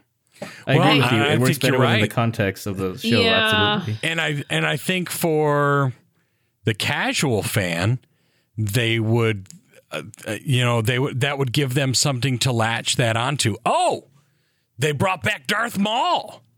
I'll go see that. You know what I mean? You know what? That would have been a good sequel movie, maybe. If if Like the if they'd Wars, have done a Clone Wars sequel movie. yeah, the so Darth if Maul Clone Wars movie? was going going back to to theaters, it would have been with Darth Maul. Yeah, maybe. Maybe. I mean, they, they, they handled the whole Darth Maul thing really weirdly to me. You know, the spider legs and all that. and then the chicken legs and Chicken legs. Yeah, uh, oh yeah. but but let's That's why they should put me in charge of that. totally. I I do think that the the Obi Wan Asajj uh, lightsaber duel was good. Yeah. Less flirt, less flirting uh, this time around. More fighting. It's the first Uh, time we saw the flirting, though. hmm? It's the first time we saw them flirting, though. Yes. Yeah. That stood out to me. I was like, oh, That. hello. I'm like, all right. He- Well, he- it's she pretty takes- she- lonely with that Jedi uh, celibacy. Uh, It's, promise or It's whatever. that shot, that shot where she takes off her gown or whatever, her skirt and Her throws skirt, it at him. Yeah. and, then, and then it goes to a close up of his eye. It's kind of like, hello. Uh, That that stood out to me, even in the theater. Just like, what's going on, Kenobi? most action he's seen in years. Um. Yeah. Poor right, Obi Wan. Podcast yeah. after hours. Yeah. anyway, Mm. moving on. Uh, uh I do like um well, so uh, jumping at jumping ahead, I guess again to the to the end or end-ish. Um where we we finally see Padme for like 10 minutes. Um I still don't even know how they managed to keep their relationship a secret. Seriously, they are the worst. Yeah. Um, yeah, seriously. Padme, oh, Anakin's in trouble.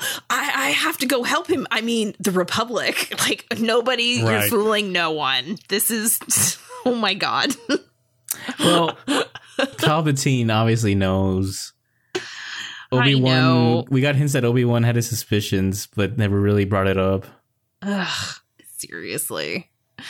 Anyway, but I Three did. PO's oblivious. yeah, Three PO's a bro. Remember? yeah. No, three three PO's Okay. keeping all the secrets. All right. um. He's a bro. He's like, But I I- I did uh I did like that she just kind of jumps in and goes and sees Ziro and then immediately um you know knows something fishy is going on and so And gets know, herself in trouble. gets herself in trouble because of course um wouldn't wouldn't be wouldn't be Star Wars without that, right? Um so but you know, she she acquits herself pretty well. Um getting out her blaster and then when C3PO brings the the clone trooper, she helps take down Ziro. So, you know, not No. not too bad. That for that for me is the weakest part of the entire film. You're Really. a whole new plot line 20 minutes before it ends. Um, and it's this contrived. It, it- not only is it a contrived introduction and all that, it's needless. You could completely take Ziro Padme out of the film and just have it be a Dooku plot alone. It's true. There was no need to introduce Ziro in it at all. The end result would have been the same. It's a good point. Just for a payoff, like a season and a half later or whatever, the end of season one. Yeah. And even Yeah. then, the Ziro episodes you could be completely taken out of the series. Oh yeah, Ziro. So that part of the film is the weakest for me. I hate hate that. It's, it's just lazy storytelling, as far as you know, filmic stories go. Like I can't say it enough. Twenty minutes, and you're introducing a whole new plot and character. No, I mean I I agree the timing is not not great in terms of the overall um plot like that could have been introduced earlier on if they since they were keeping it or intent on using that um, Well, that could have been a, a TV show episode. or that yeah Mhm. i mean i'm just thinking in terms of the movie like the way plotting it out and the structure that Yeah. they could have they could have moved that earlier at least you know with Ziro and dooku plotting um Right. instead of like adrian said dropping it in in the last 20 minutes of the of the movie which doesn't make as much sense No. Speaking about the end, there's just something so off-putting about the Force theme, the Binary Sunset playing at Jabba's palace with the Jedi looking all dramatically at Jabba and vice versa. Yeah. that just does that does not work. It's like, yes, we're allies now. I got my son back, dude. You're a slime ball. You're a you're a criminal. yeah the the scene this scene doesn't make sense. You guys shouldn't be happy. You guys made a deal with this criminal character.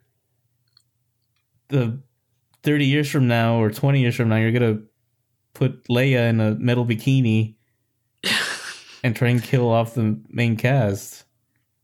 Don't don't look happy. Don't look like a good guy with the force theme playing, man. It wasn't for him, it's because they saved the day. Oh, But right. but he was there, standing in the glow of the temple. I know, I know, yeah. Uh so so I made my husband watch well, I didn't make my husband watch this. Um Sit he but he vol- did watch it. he volunteered. Uh he voluntarily decided that he wanted to watch it. So so I grilled him a little bit on on what he thought about it afterwards, um, given that he'd never ever seen this before. Um, so I'll share a few of his thoughts. All right. Um, but ba- basically, he, um, as someone who's never watched this before, um, he said that he enjoyed it overall. Uh, he liked that there was continuity with some of the voice actors, um, particularly Christopher Lee and Samuel L. Jackson, both reprise uh, Count Dooku and Mace Windu. So he liked that. Um, he liked Ahsoka. Um, he didn't mind the way that she was introduced and liked her as a as a foil for Anakin and kind of bringing him down a little um, and kind of temper tempering some of the arrogance uh, that he has. Um, his big complaint about it was the speed. And I think what he means by that is that it was like we've basically been talking about the fact that it's four episodes that they cram together and it kind of jumps around and doesn't necessarily uh, make the best sense overall. um, so he uh, that was that was kind of his big big complaint. But he said overall he liked it and he is willing to watch more of the Clone Wars. So I might have to sit him down and take him through the rest of it episode You- by episode. You should, at the very least, make him watch the quote unquote essential episodes. Yeah, yeah. I've got I've got my own list of episodes that I would say like these are these are the ones that I found the most enjoyable and liked the most. So Sunny didn't avoid, right? no, episode? uh, although there's one in season one that I might hate even more than Sunny Day and Avoid, but so we'll get there. Um, oh, we'll, we'll get there. Is, is it the one with the rock music? Just it might be actually. Droid Lost, I think is what it's called. Oh. No, oh, yeah, no, it's not actually that episode. No, Uh, but anyway, um, it's another one. Um, but but so he was he was receptive. He did. I mean, you know, he didn't he didn't dislike it. Um, he did think it was a little disjointed, but so we'll see. We'll see what he if he continues to watch the Clone Wars with me as I'm rewatching them, what he thinks about that. But so did my duty. I introduced I introduced my husband to the Clone Wars movie. He Right didn't think it was completely terrible. Uh, Well, as a casual viewer, I mean, we're here dissecting it like crazy. yeah. My buddy Jacob liked it pretty pretty well, pretty much when we watched it in the theater. He's like, "Yeah, that's really cool. I thought it was a lot better than what it was going to be." And I'm like, "Yeah, yeah, yeah." But I I think part of the issue too for me just I I went in expecting something more like the 2003 series Mm-hmm. Yeah. because they even use some of the same character uh, designs. I mean, Yoda Yeah. looks the same exactly. So does Dooku.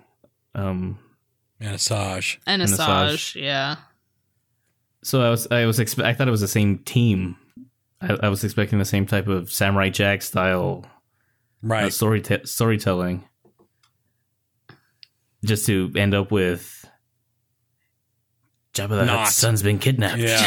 Yeah. You got to go rescue him. Definitely. Ah, gee whiz, okay, I'll go talk to him. Keep coming back to that. Okay, so I I'm actually I'm right now reading the novelization of the Clone Wars oh, okay. All right. by by I believe it's Karen Miller um or Karen Traviss. There are two of them and they wrote several Clone Wars novels and I'm fired for not knowing which one it is off the top of my head. Um but I I'm reading the novelization and I'm not I'm not I'm not all the way through it yet. Um but I would say in the novelization it definitely so like I really think they tried to play up some of the the humor um in the movie you know for laughs like when Obi-Wan goes to Jabba's palace and the the translator droid says like punky muffin or whatever you know kind of and Punky.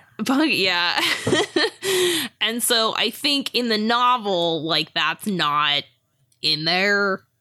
Um, and so I think that in terms of conveying kind of more like the the fact that it's a war and they're having to do these thing kind of unpleasant things like deal with criminals like Jabba the Hutt um is a little bit more serious as opposed to in the actual Clone Wars movie where there's some some of it has been kind of changed to have kind of more humorous elements. So it's just an interesting contrast uh, between the two. Throwing it out there. I didn't even know there was a novelization for that. That's interesting. Yeah, yes, no kidding. yeah, there is. Yeah, I'm I'm kind of reading it right now. curious to be. It- Is it is it a junior novel or is it like a legit? No, it's like a legit. I think Really? it's yeah, like a legit legit novel. And what I am enjoying about it is there's a lot more introspection into Anakin.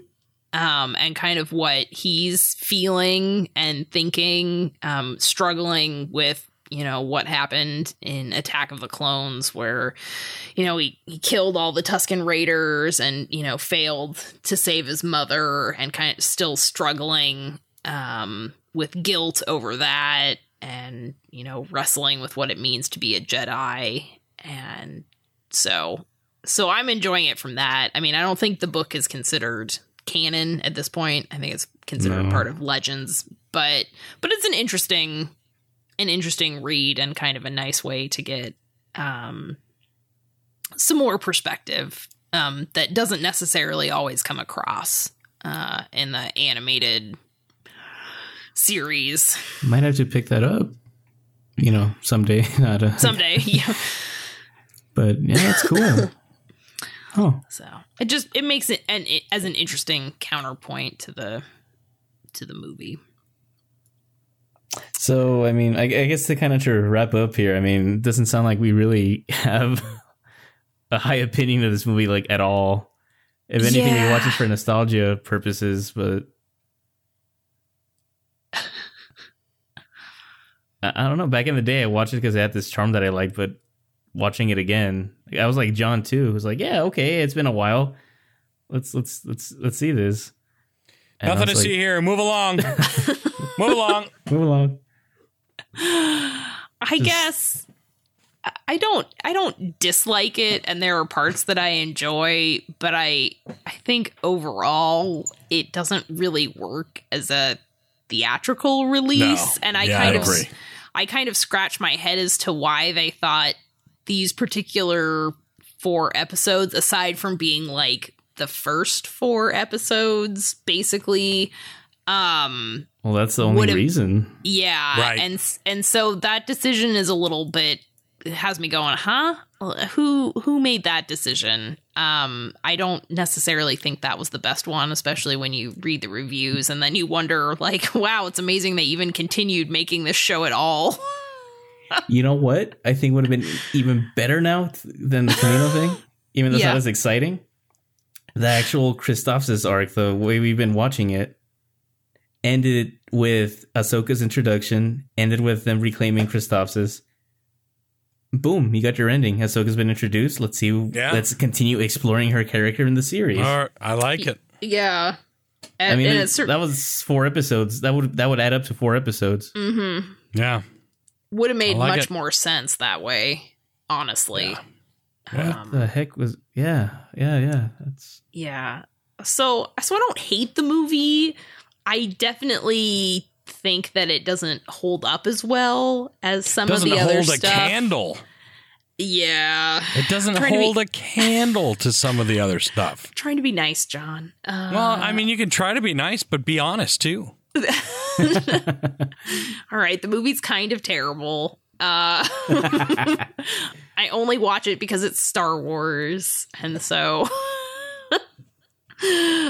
that's why I love it also. Yeah, yeah, and that's honest. That's fair to say, and I totally agree. I'm the same way. I only watch it because it's Star Wars. I mean, it's it's fun to watch the clones shooting the the robots and the Jedi's cleaving the robots and um and all that fun stuff. And you know the the the Dooku and the you know lightsaber battles and stuff. But as a theatrical piece, I I just it's not that good. no. It's not that good. I mean, let's be honest. Even as a, even if it was part of the series, it wouldn't have been a good arc. No, it wouldn't have. True. Okay, so there we go. Alrighty, now let's uh, move on to the rest of season one. Oh God, Yeah. Bring it on. Bring it But hey, folks, Filoni. it gets so much better from here. yeah, We're like, oh god, yes, season it does. two point five and above. Oh God, yeah, so good, yeah. so good. Don't let don't let this little if you haven't seen it, just kind of deter you from it. It's worth I it. think everybody everybody listening's probably seen it, except for Doug, my friend Doug. Get if on you're your- listening, I mean- Doug, And, and D- Doug's listening, and Doug, if you haven't watched it yet, go ahead and watch it once. Once is about all you need. It's not it's not going to anchor you in, but there's fun moments and there's still fun moments in it. It's a lot of fun to watch once, and then just get through it and watch the rest of Clone Wars because that's the good stuff. true.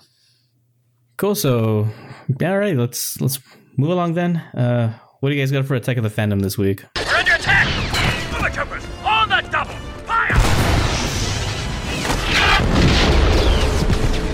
Well, I want to talk about uh, Thrawn by Timothy Zahn. You All mine. right, okay. Which I finished last week on May the 4th. Uh, so the Force was with me. Uh, How appropriate. yeah, wrapped that up. Cue the force And- theme. Yeah, and I just it was it was so good. Um, that would be so. My recommendation is read it because it's really good. Um, Timothy Zahn just you know.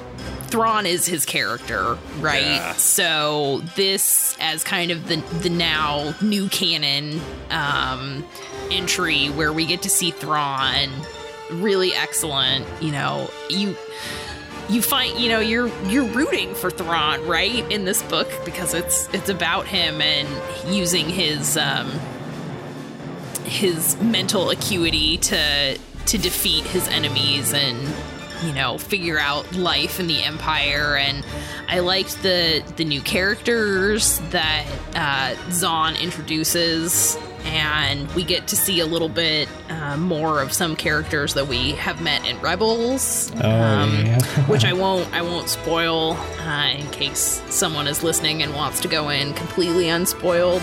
Um, but you know we, we get to Someone like perhaps me. yeah, um, we All get, to right. Get get a little bit more background on some characters that we've already been introduced to, uh, which is fun, and some older characters that we've that we've met before and know, and basically all in all, it's just a really well written, excellent book. Um, I really enjoyed reading it. Very readable, uh, really entertaining. So, two thumbs up for me. That's my if you're gonna if you're looking for a new Star Wars book to read and haven't read that one yet, I would say grab it and read it ASAP. Let me let me ask you this about that. um, shoot. out of the new canon Star Wars novels that have Okay. come out. Yes. If if you if there was somebody listening right now that goes, you know, I've never read one of these new books, which Mm. one should I grab first? God, that's hard. Does I do I have to pick one? Can I do more than one? Well, pick one to start with. Yeah, just pick one. So Um, my- start with this. okay. My well, my top three, I would say, if you're gonna start with the No. new can no. no. No. Start with one. Um start What's give me? Let me borrow one book, Cat. Let me borrow me- one book from your collection. Just and then I'll read the rest that you want in order later on. But let me start with one because I I only can take one on an airplane. Hand me that book right now. What book are you handing me? pick, pick Catalyst. Pick Catalyst. It has to be Catalyst. no, no, I'm not going to pick Catalyst. Um, I well, if, if you want a good book to read on a plane, then I would pick the Ahsoka book. Really? Yeah. Um, which I did read on a plane, actually. uh, but uh, but um, yeah. So Ahsoka, Thrawn, um, Bloodline. yeah. That's a hard choice. I've I've been enjoying the new the new canon books, so hard to I guess I guess it depends. Do you want more of the Empire or more of the Rebellion? Right? I just want a good book. Yeah. Well, those are both good books. But All right. for for this week, I guess, or I should have said for this week, go with Thrawn. All right. Because it's out in stores right now. Yeah. and it's good. Timothy Timothy Zahn definitely has his character nailed. He's so good. He is such a good author. Yeah. Such a good author. eminently readable. Um so yes. What about you guys? How about you, Adrian? Well, I was also going to talk about Thrawn. So, uh, you can still talk about Thrawn. Yeah, you totally can. um, no, just like a cat spoiler free. as vague and spoiler free as it could be, uh, summary was perfect. Um, you're, there's some characters you've seen before that you learn a little bit about, and my my reaction to one of them was like, really, like like it wasn't it wasn't a hesitation, but it was more of a nice little surprise. Oh, this character is in this book, and it's before this character does that. Okay, all right, I wasn't expecting that, and I I, I thoroughly enjoyed that plot line. Like Mm-hmm. really, really did. It's like I didn't know I wanted to know about this character that way, and to see him end up where they end up. Um, so I highly recommend Thrawn just because it's a great look inside the political hierarchy of the Mhm. empire. Something Yeah. you really don't get to see it at, at that that level. Just because when you do see the empire, you usually get either stormtrooper level or Sithy dark side stuff. Mm-hmm. This Good is like a legit political thriller Mhm. almost in some some regards. Yeah. Yeah. and it's I absolutely adore that about it. Uh, new character that I find incredibly interesting. I want to see Mhm. more about this character. I, I should say I'm like I, I still need like 80 pages. I'm like near, I'm like right there at the end of it. Um, no spoilers. No spoilers. no spoilers. Yeah, thank you. But uh, yeah, I was surprised at how much I enjoyed the book. I had my reservations at first just because I knew it was going to be more hierarchy type of stuff, but Mhm. it's just a good thriller. Yeah. it's- It's, really well done. It's incredibly well done. Um, I would put it in one of my top five Star Wars novels as well. Nice. Nice. So that's uh, our shared. Uh, yeah. No, that's fine. I don't mind sharing. It's a it's a good book. It's definitely been one of you know I kind of have like yeah top top three of the new canon, and I think it's definitely it's in the top three. Um, for me. I'm, I'm reading Bloodlines next. I've been itching to read that one, and I just never got to it for whatever reason. Yeah, Those are my- Bloodlines is gonna be my next. Those I are haven't my- watched, I haven't watched. I haven't read any of those three books. So, I mean, that was a legitimate question from me. Yeah. Which one do I start with? well, those are I'm those. le- I've been are my leaning top- toward Bloodlines. Yeah, those are my top three: Bloodlines, Ahsoka, Thrawn. So one of those three you can't Ahsoka's go pretty wrong. good. All right. The, the only reason I was whispering Catalyst earlier is because, uh, for me anyway, I read it before Rogue One. I usually don't really go out of my way to read c- stuff before a movie, but because I knew it was a direct setup for it. I was curious. Catalyst made Rogue One so much better for me in the theater. Oh yeah, I mean, Catalyst is a great lead up uh, for Rogue One, and I totally agree that it really helps enhance that movie and gives you Yeah. some more kind of background, especially for Galen and And Lyra Krennic. and Krennic. You know, kind of set to set up that whole power play and. That, that's what I love about it—the relationship between Galen and and Krennic. hmm for I mean, I, I love Rogue One. It does have some character issues. This book really helps fill in a lot of it. hmm Nice. So that that's why I would say Catalyst, but but uh yeah, yeah, it's it's up there with with Thrawn, I'd say. So yeah. What about you, John? What's your what's your attack? Well, I'm going to bring us back to Earth, uh, as the two of you know, and and anybody who might turn into a regular listener of this podcast is going to find out. Um, I am equally as big a fan of Star Wars as I am of the Beatles. Yeah. Um, huge Beatles fan. And right now on Netflix, there is an incredible documentary about the Beatles uh, fan club president and secretary. Uh, it's called Good Old Frida. And it's a true story documentary about this woman who originally was a fan back in the Beatles cavern days in Liverpool and was hired by Beatles manager Brian Epstein to to be the head of of the fan magazine, the fan club, and how she was basically um, right there through all of Beatlemania, through all the highs and lows, and even a couple years after the Beatles officially broke up, was still part of the the fan club and and the president and writing the newsletter and all this stuff and answering fan mail and all kinds of crazy stuff. It is just a really, really well done documentary without being um, a tell all kind of thing. I mean, there's hmm. no negativity, there's no drama. It's just it's it's about good old Frida.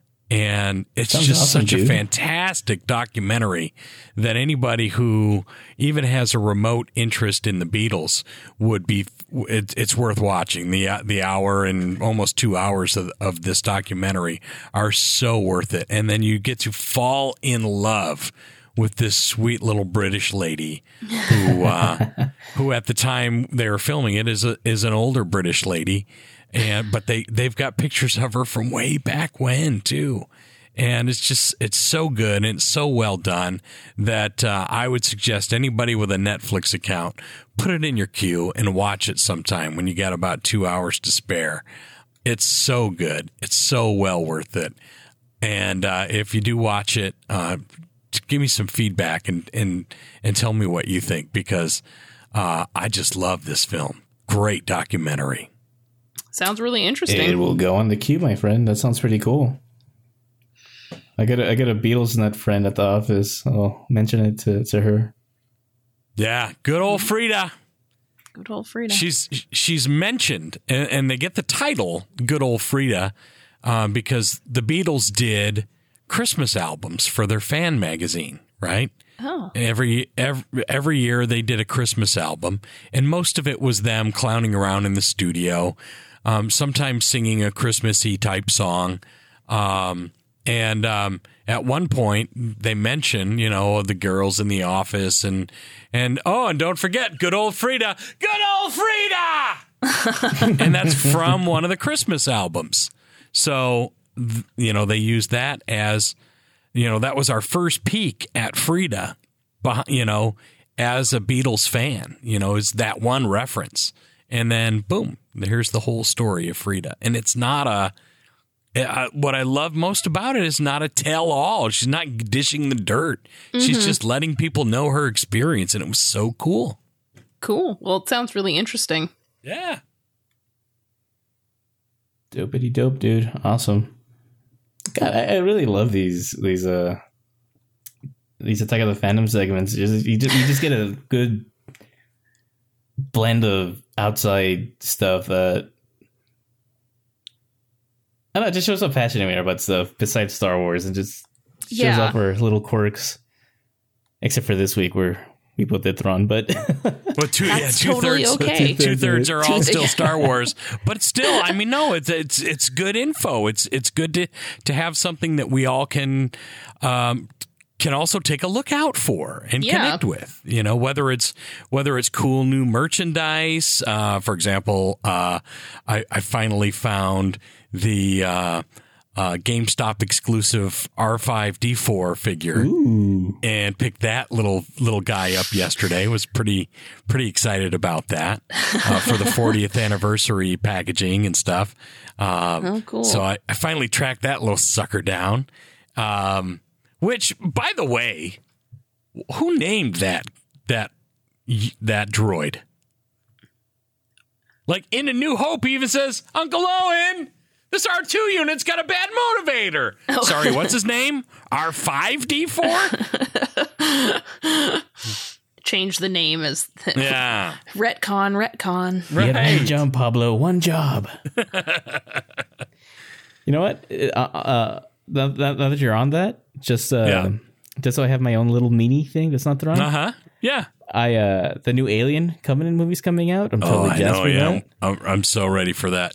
I uh, I pre-ordered uh I, I I never pre-order Funkos. I mean, I whenever I buy a Funko, it's just because I come, happen to come across it, right? But I pre-ordered the little one of the Xenomorph uh, Funkos, the new Alien one.